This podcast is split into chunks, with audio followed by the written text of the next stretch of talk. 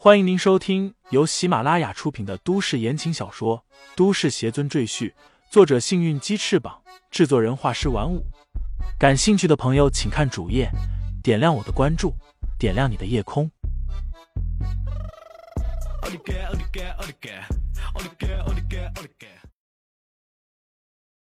第二百七十一章继承家业上。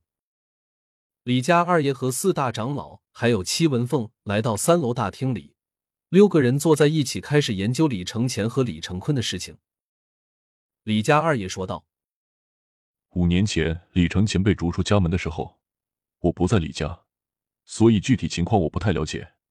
不过从今天李承前说的这些话里，我能听出来，这中间肯定有很多问题。我希望嫂子能好好调查一下，既不要冤枉好人。”也不要放过坏人。李家二爷这话已经说的很明白了，他是站在李承前这边的。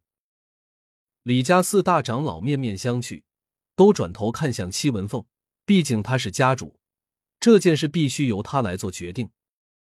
戚文凤脸色不太好看，她虽然是李家二爷的嫂子，但也不能独断专权，而且李家二爷在李家的地位并不比他低，所以他必须给出正面回应。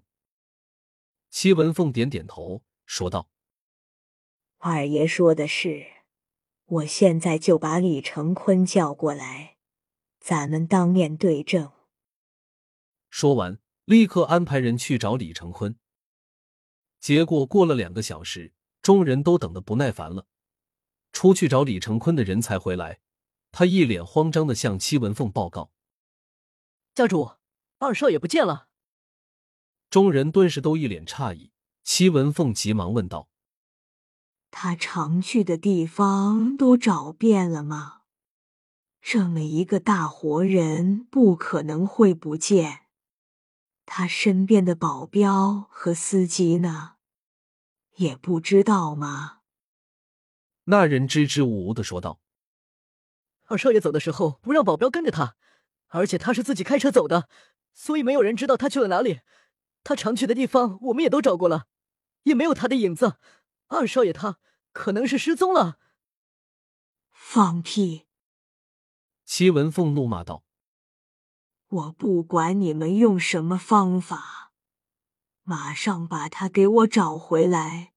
找不回来，你们也别回来了，滚出去！”那人点点头，快步跑出了大厅。李家四大长老面面相觑，异口同声的问道：“二少爷怎么会失踪呢？”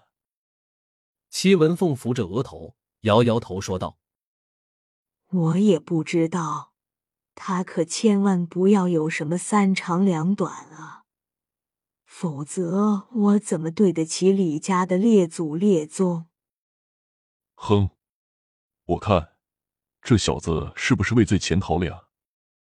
一个冰冷声音突然响起，说话的正是李家二爷。李家四大长老没有接话，但也没有提出反对的意见。很显然，他们也怀疑李成坤是东窗事发跑路了。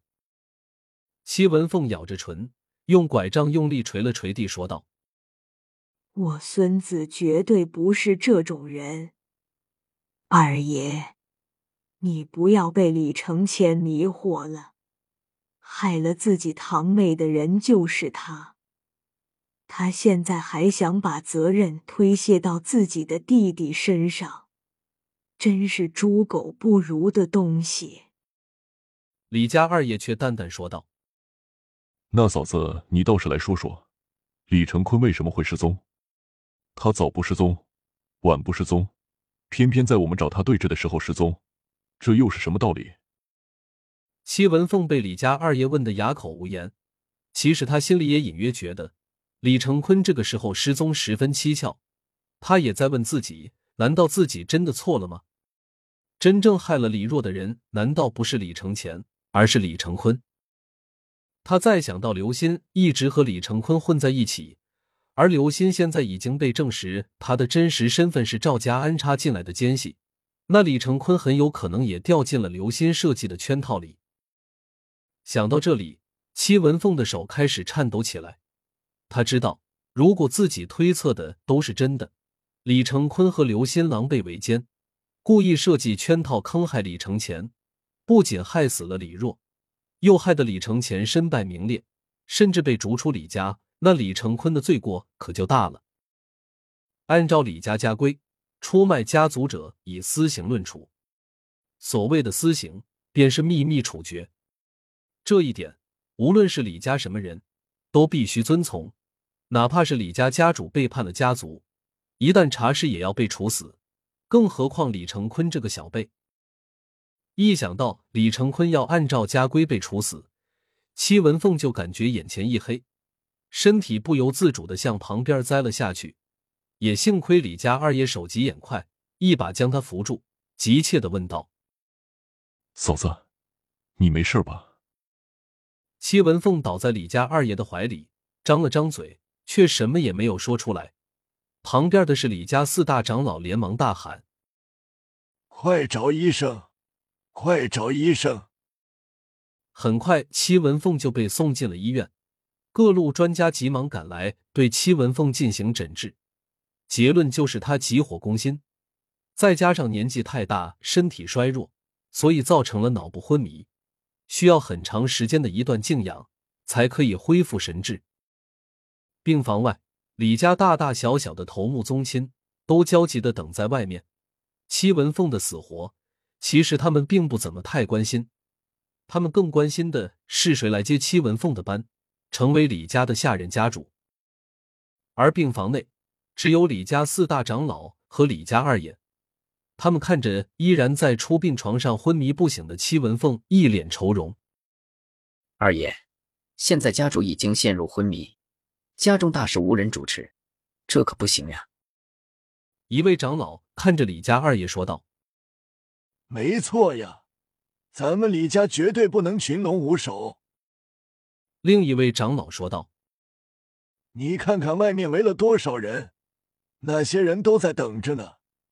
一旦他们知道老太太醒不过来，也没有人出来主持大局，恐怕咱们李家要大乱呀！”